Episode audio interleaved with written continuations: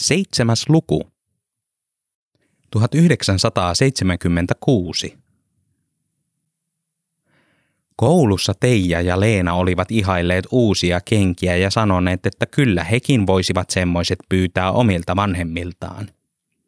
Liisa hymyili, vaikka tiesi, etteivät Teijan ja Leenan vanhemmat ostaisi, sillä ne vanhemmat olivat köyhiä, eivätkä ostaneet yhtään mitään muuta kuin eilistä makkaraa. Viikko rahaa oli säästössä vielä pikkuisen lauantailta. Sillä sai mukavasti karkkia, tai sitten suosikin. Valinta olisi tällä kertaa helppo ja nekku. Suosikissa ei nimittäin ollut tällä kertaa kirkaa. Liisa hypisteli tikkaria liian hitaasti etenevässä kassajonossa. Kauppiaan kanssa asioiva mies kaivoi toista minuuttia taskujaan, laskeskeli pennejä kasaan ja huokaili raskaasti.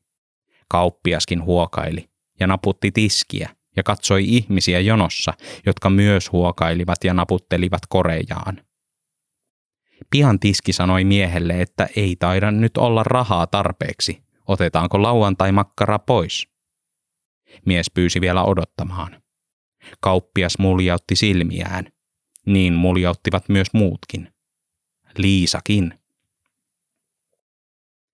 Kun mitään ei tapahtunut minuuttiin, kauppias hermostui ja sanoi miehelle, että nyt riitti, otetaan makkarat pois. Silloin miehen taskusta kömpi takkuinen kurre, joka kävi mottaamassa kauppiasta korvalle. Liisa hätkähti. Pentti. Kauppias otti penttiä ja oravaa niskasta kiinni teurastajan varmuudella ja viskasi ulos. Liisa heitti kolikon kauppiaalle ja ryntäsi ulos katsomaan, olisiko mies keräämässä itseään ja ostoksiaan pihalla. Ei ollut.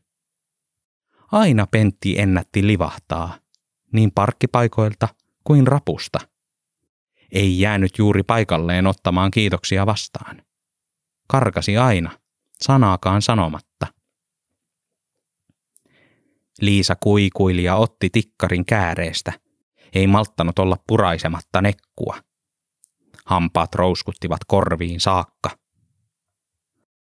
Siitä rouskunnasta Liisa ei huomannut erottaa lähestyvää vikinää ja tuhinaa.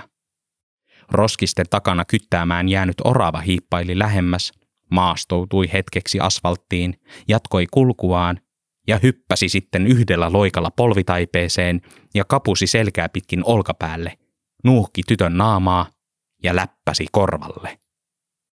Tikkari lensi maahan, kurre ponnisti perään, ryöväsi nekuun käpäliinsä ja vipelsi kotipuun kautta pentin avonaisesta ikkunasta sisään.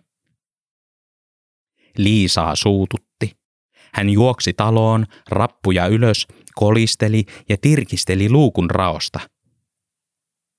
Pentti istui sängyn päällä vaiti, eikä tullut aukaisemaan ovea. Tämän näki Liisa. Ei auttaneet huhuilut, ei syytökset, ei tikkarin penäämiset. Siinä istui vain, eikä reagoinut, vaikka miten huusi. Kummallista. Orava kävi välillä naputtamassa postiluukosta tyttöä näpeille ja heittämässä paperitolloa luukkua päin. Liisa hätisteli sitä ja yritti seurata liikkuivatko pentin silmät. Ja jos, niin minne? Eivät liikkuneet. Pentti istui kuin puuvuolu, paikallaan ja elonmerkkejä antamatta. Mutta orava ei luovuttanut. Se pyöri eteisessä kehää paperin ympärillä, kävi välillä läpsimässä tyttöä näpeille ja jatkoi tollon viskaamista. Se vikisi ja pyöri kehää, kunnes turhautui, otti paperin suuhunsa ja työnsi postiluukosta käytävään. Nyt Liisa ymmärsi lukea. Se oli kirje, Pentin isältä.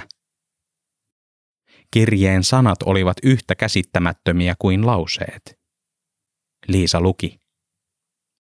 Poikani Pentti, pidä huoli oravasta, sillä se ilmiselvästi pitää sinusta huolen tuodessaan sinun jalkojen juureen milloin mitäkin metsän herkkua. Minua harmittaa kovin, ettet saa mennä kuin kauppaan ja postiin. Miksi sellaisen sopimuksen Heikki Korhosen kanssa solmitkaan? Älä kuitenkaan lannistu, kyllä hätäkeinot keksii. Käy vaikka yökalassa ette riudu, silloin ei kukaan näe. Täällä edelleen on rakennukset nuupallaan, mutta kyllä ne lämpimänä pysyy. Elä omaa elämääsi, älä meidän. Sielläkin niissä olosuhteissa sinun on parempi kuin täällä, usko. Terveisin kivijalan alta isä ja päältä äiti.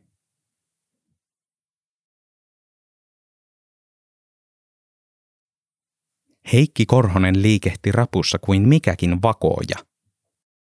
Ei sentään mikään länkkärivakooja, vaan ehta aatteen taistelija. Hiljaa piti kulkea. Hän pääsi pentin oven taakse, kaivoi taskusta uuden ovisummerin ja kumartui asentamaan sitä. Kyllähän tätä pitäisi sisältäkin päin operoida, muuten ei saisi asennettua kunnolla. Toisaalta kunhan Pentti tämän hoksaisi tästä, niin saisi kyllä asentaa itse loppuun. Ei tätä ovisummeria olisi tullut laitettua, jollei Liisa olisi juossut kirjesalaisuuden kanssa ja rukoillut auttamaan jollakin tavalla. Summeri oli hyvä auttamismuoto, sillä muuhun ei nyt tähän hätään ollut aietta. Heikki könysi polveltaan ylös ja kumartui katsomaan työnsä jälkeä. Vähän hän se summeri torotti ovesta, mutta mitään laatutakuuta ei Korhonen koskaan kenellekään toimittaisi. Tämä kyllä riittäisi täyttämään auttamisvastuun. Nyt voisi mennä hyvillä mielin takaisin alakertaan ja sanoa, että kaikkensa tuli tehtyä. Äkkiä ovi huljahti auki ja summeri juoksi Heikin silmään. Päähän sattui enemmän kuin niina lukemattomina menneisyyden krapula-aamuina – Tunne oli Heikistä samalla turvallinen, haikea ja älytön. Pentti pahoitteli. Pahoitelkoon. Heikki otti tukea seinästä, piteli silmäänsä ja hahmotti rappuja pois. Etkö jäisi? Pentti kysyi. Heikkisellä oli yllään kauhtunut villapaita. Tukka hapsotti sinne tänne, haju tulvahti huoneesta pidemmälle. Heikki mietti, oliko mies pämpännyt kuudetta viikkoa. Kaikki Viinamäen merkit täytti. Pitää mennä, paitsi jos oot humalassa. En juo, Pentti vastasi. Harmi. Heikki heilautti kättä ja suori rappuun. Toivottavasti kukaan ei nähnyt. Ei varmaan, ei toivottavasti. Jos rappuun olisi jäänyt norkoilemaan, niin ties vaikka olisi joutunut enemmältikin kuuntelemaan märisemistä. Semmoista ei terve työläinen tarvinnut. Sitä paitsi sopimus oli sopimus, eikä rapussakaan pitänyt näyttäytyä kahtena, sillä seinilläkin oli korvat. Potkut siinä tulisi, pullo houkuttaisi, hilma lähtisi, aivan taatusti. Heikki pohti. Kotona Liisa juoksi isänsä luo kysymään, mitä Pentille kuului. Hyvä kuuluu. Ei se edes juonu. Miten autoit? Liisa kysyi. Asensin summerin. Hyvin pyssyy. Liisa ei tuntunut olevan vastaukseen täysin tyytyväinen, mutta minkäs sille mahtoi. Hilima kaatoi hiljaisena soppaa lautaselle – suukotti otsaan ja läksi taas itse omiin touhuihinsa. Kaikki oli korhosten perheessä kuin olla ja pitää. Elämä kulki omalla painollaan.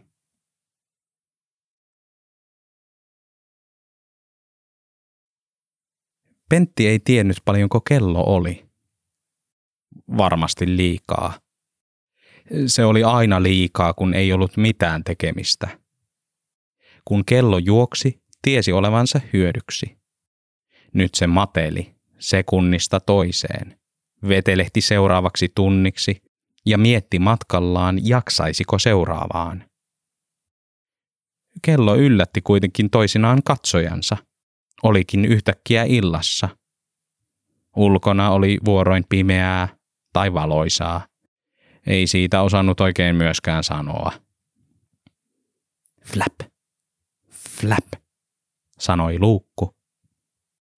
Postimies siellä varmasti oli ilmaissanomia tuomassa. Siellä olisi varmasti vain kertomuksia siitä, kuinka Jonkerilla menisi päin mäntyä, koska sinne ei saanut mennä. Jutun yhteyteen olisi toimitus laittanut vahingossa väärän kuvan. Siinä kuvassa Otanmäen rautaruukin kaivoksen tolkut työntekijät heittelehtivät porien mukana. Paikallislehtien toimitukset olivat yleensä melko suurpiirteisiä työnsä jäljessä. Yhtä lailla kuten kaikki työläiset kaikkialla maailmassa, Pentti ajatteli. Flap, flap, flap. Työpaikkailmoituksia ei siinä lehdessä olisi. Harvoinpa niitä oli.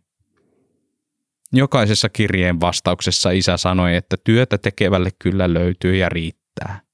Leuka pystyyn. Ei hän tiennyt tällaisen suuren kylän toista todellisuutta. Täällä ei peltotöitä tehty. Otanmäki oli yhden kaivoksen pitäjä, eikä mitään muuta. Flap, flap. Oravakin tuijotti säälien. Se kävi vähän väliä mottaamassa, mutta joskus kyllästyi ja istui nurkassa vuolujen päällä tuijottelemassa ulos. Ei ollut voimia hyppelehtiä sen kanssa. Ymmärsikö Orava, että tässä pitäisi saada jotakin järjellistä aikaan, eikä olla pelkkänä tyhjän panttina? Ei voinut olla niin, että elämä olisi pelkkää humputtelemista – ei tässä voinut leikkiä ja pelata, kun tiesi, ettei jonkeri ollut valmis. Flap! Pentti nousi ylös, pani valot eteiseen ja näki matolla läjän lauantai-makkaraa sentin siivuissa. Liitteenä lappu, lapussa kaksi sanaa. Minä autan.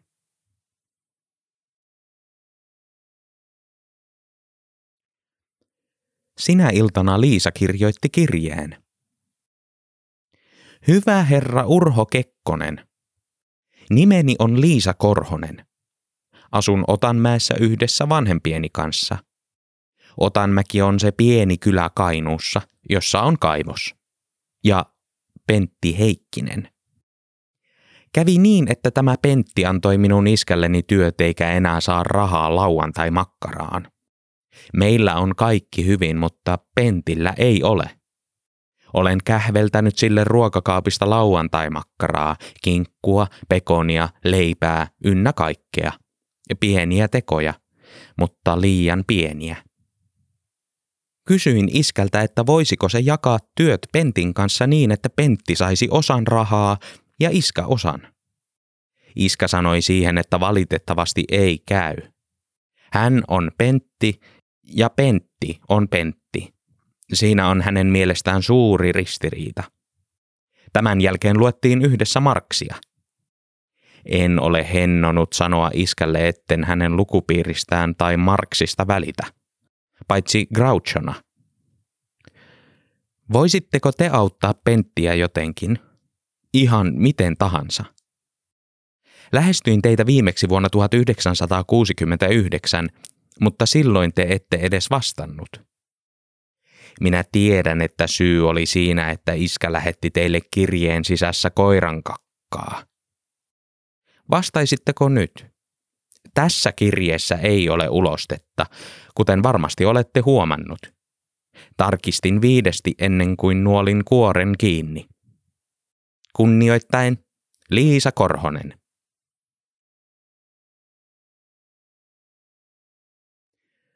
Pentti tuijotti puhelinta ilmaislehden aukeama polvelle taiteltuna.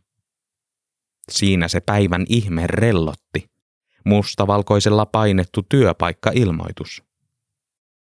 Puoli päivää Pentti oli kerännyt energiaa soittamista varten. Hän oli pyörinyt huoneessa ympyrää vuolujen keskellä ja miettinyt, miten tekisi työnantajaan hyvän vaikutuksen. Oravakin oli tällä kertaa jättänyt menemättä ulos ja tsempannut. Se kipitti välillä olalle, iski takaraivoon, loikki alas ja pomppi ympäriinsä. Puhelu sujui aluksi hyvin. Työnhakija kertoi turhia lörpöttelemättä olevansa hyvä työntekijä siivoamaan vessoja. Kun työnantaja kysyi työkokemuksia, Pentti vastasi siivonneensa kerran mainareiden jäljiltä kaivoksen saniteettitilat. Se on ylivoimainen työkokemus. Se, jos mikä. Tätä ei ehkä olisi kannattanut sanoa, sillä työnantaja kiinnostui kovasti tästä kaivosurakasta ja kysyi lisää. Pentti selitti ollensa rautaruukilla. Luuri tiukkasi, miksi työnhakija ei ollut enää töissä siellä. Tavallaan olenkin virallisesti paperilla, Pentti vastasi. Mutta oikeasti ja käytännössä Heikki Korhonen on Pentti Heikkinen. Siihen se puhelu sitten loppuikin. Hommaan pestattaisiin vähän vähemmän hullu. Pentti huokaisi, nosti palkinnoksi säästämänsä lauantai-makkarapalasen eteisen lattialta ja pani sen kokonaisena suuhun. Nojasi kyynärpäällä ikkunalautaan ja näki raitilla yhä hupenevan kirkonkylän sekä baarin, jonka kyyppari kävi välillä pihalla polttamassa nortin. Hänkään ei ollut päässyt minne halusi. Tätä menoa tämäkin kylä olisi muutama vuosikymmenen päästä autio. Rautaruukki kyllä edelleen olisi varmasti voimissaan, kun Neuvostoliitto puksuttaisi yhä voimiensa tunnossa ja ostaisi halvalla kaiken ja Brezhnev hymyilisi kulmakarvoihinsa. Mutta tästä ikkunasta näkyisi enää vain kyyppari, joka olisi hautautunut piikkikuittivuorensa alle – mitään odottamatonta ei tässä kylässä tapahtuisi nyt eikä ikinä. Sama oli nostaa luuri ja soittaa kirkolle, että varaisivat tästä kylästä hautapaikan. Pentti mietti. Hautapaikkaa ei tarvittu. Juuri silloin Pentin puhelin pärähti soimaan ensimmäistä kertaa historiansa aikana – se teki äänensä niin lujaa ja niin yllättävästi, että Pentti säikähti ja nielaisi makkaran väärään kurkkuun. Pentti nosti luurin. Korvaa vasten honotti kimakka miesääni. Pentin oli pakko pitää luuria puolen metrin päässä itsestään. Täällä puhuu presidentti Urho Kaleva Kekkosen henkilökohtaisin assistentti nimeltään D.E. Makhina – jonka tehtävänä on pitää yllä julkisuuskuvaa presidentistä elämänsä kunnossa, honottaja aloitti ja huusi seuraavan lauseen niin lujaa, että Pentin seitsemänkymppinen naapuri sai rytmihäiriöitä. Mitä hän epäilemättä onkin? Pentti koski kädellä luurikorvaansa. Vaikut tahnasivat sormia. UKK saapuu Kuhmon Jonkeriin epäviralliselle syntymäpäivävierailulle virallisten 76-vuotis syntymäpäiviensä yhteydessä. Tilaisuudessa pieni ärrävikaiden tyttö lausuu hellyttävän syntymäpäivärunon ja isänne Setti lahjoittaa upouuden puukon.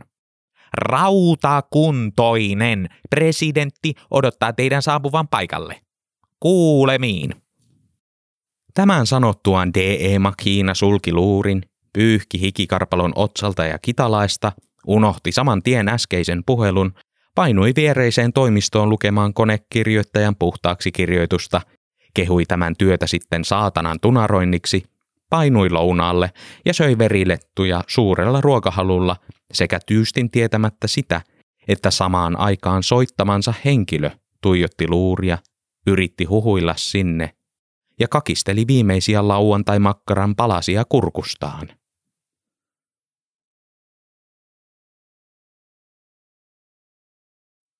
Orava olisi halunnut jäädä Otanmäkeen.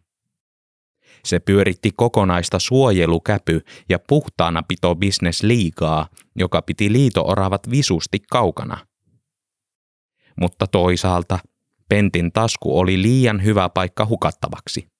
Ihminen itse liian rakas ja läheinen ja lämmin kadotettavaksi. Oli lähdettävä Pentin matkaan, kun Kekkonen käski.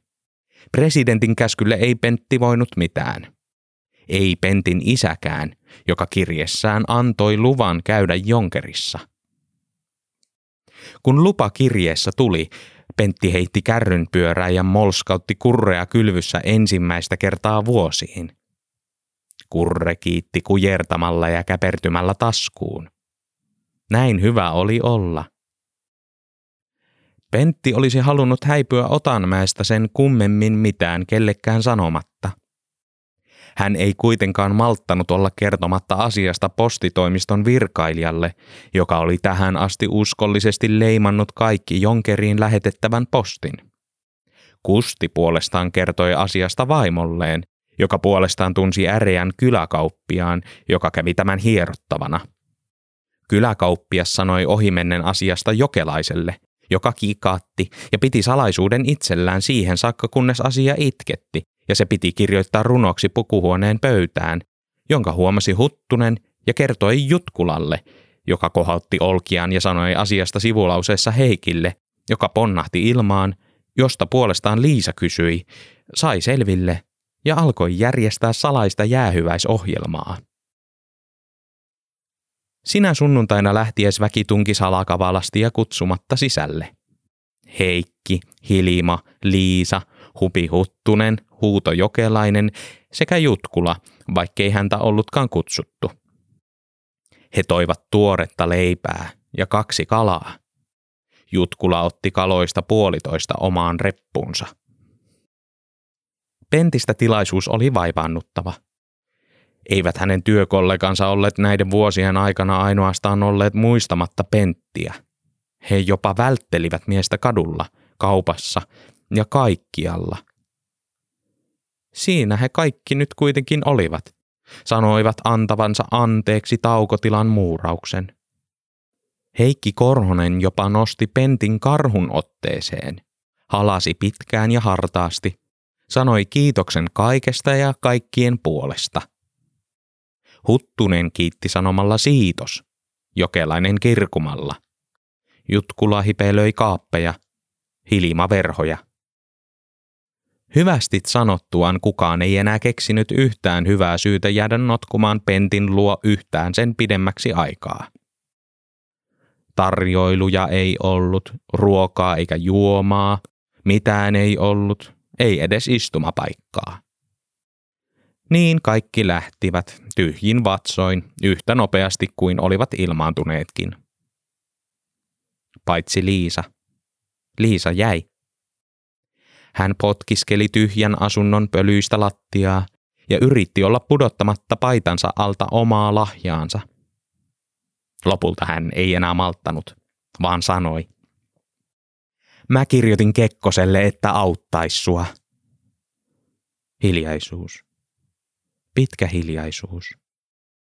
Tällaistakin maailmassa, mietti Pentti. Tältä siis tuntui, kun joku otti ja auttoi. Kekkonen ja Liisa, kaksi tolkun kainuulaista. Pentti häkeltyi. Ei kukaan ollut koskaan tehnyt mitään noin mukavaa. Eikä yhtään vähemmän liikuttavaa ollut se, mitä Liisa tämän jälkeen teki. Tyttö otti paitansa alta esiin viikkorahoillaan ostamansa kokonaisen lauantai-makkarapötkön ja ojensi. Toivottavasti sä et ole tätä kurkkua myöten vielä täys, Liisa hymyili ja antoi oravallekin vielä kävyn. Matka evääks. Käpy oli läpimärkä, mutta ei orava kehdannut asiasta tällä kertaa nostaa metakkaa. Ei se voinutkaan, sillä eläin oli vähän likistyksissä rintataskussa, kun Liisa halasi penttiä hyvästiksi.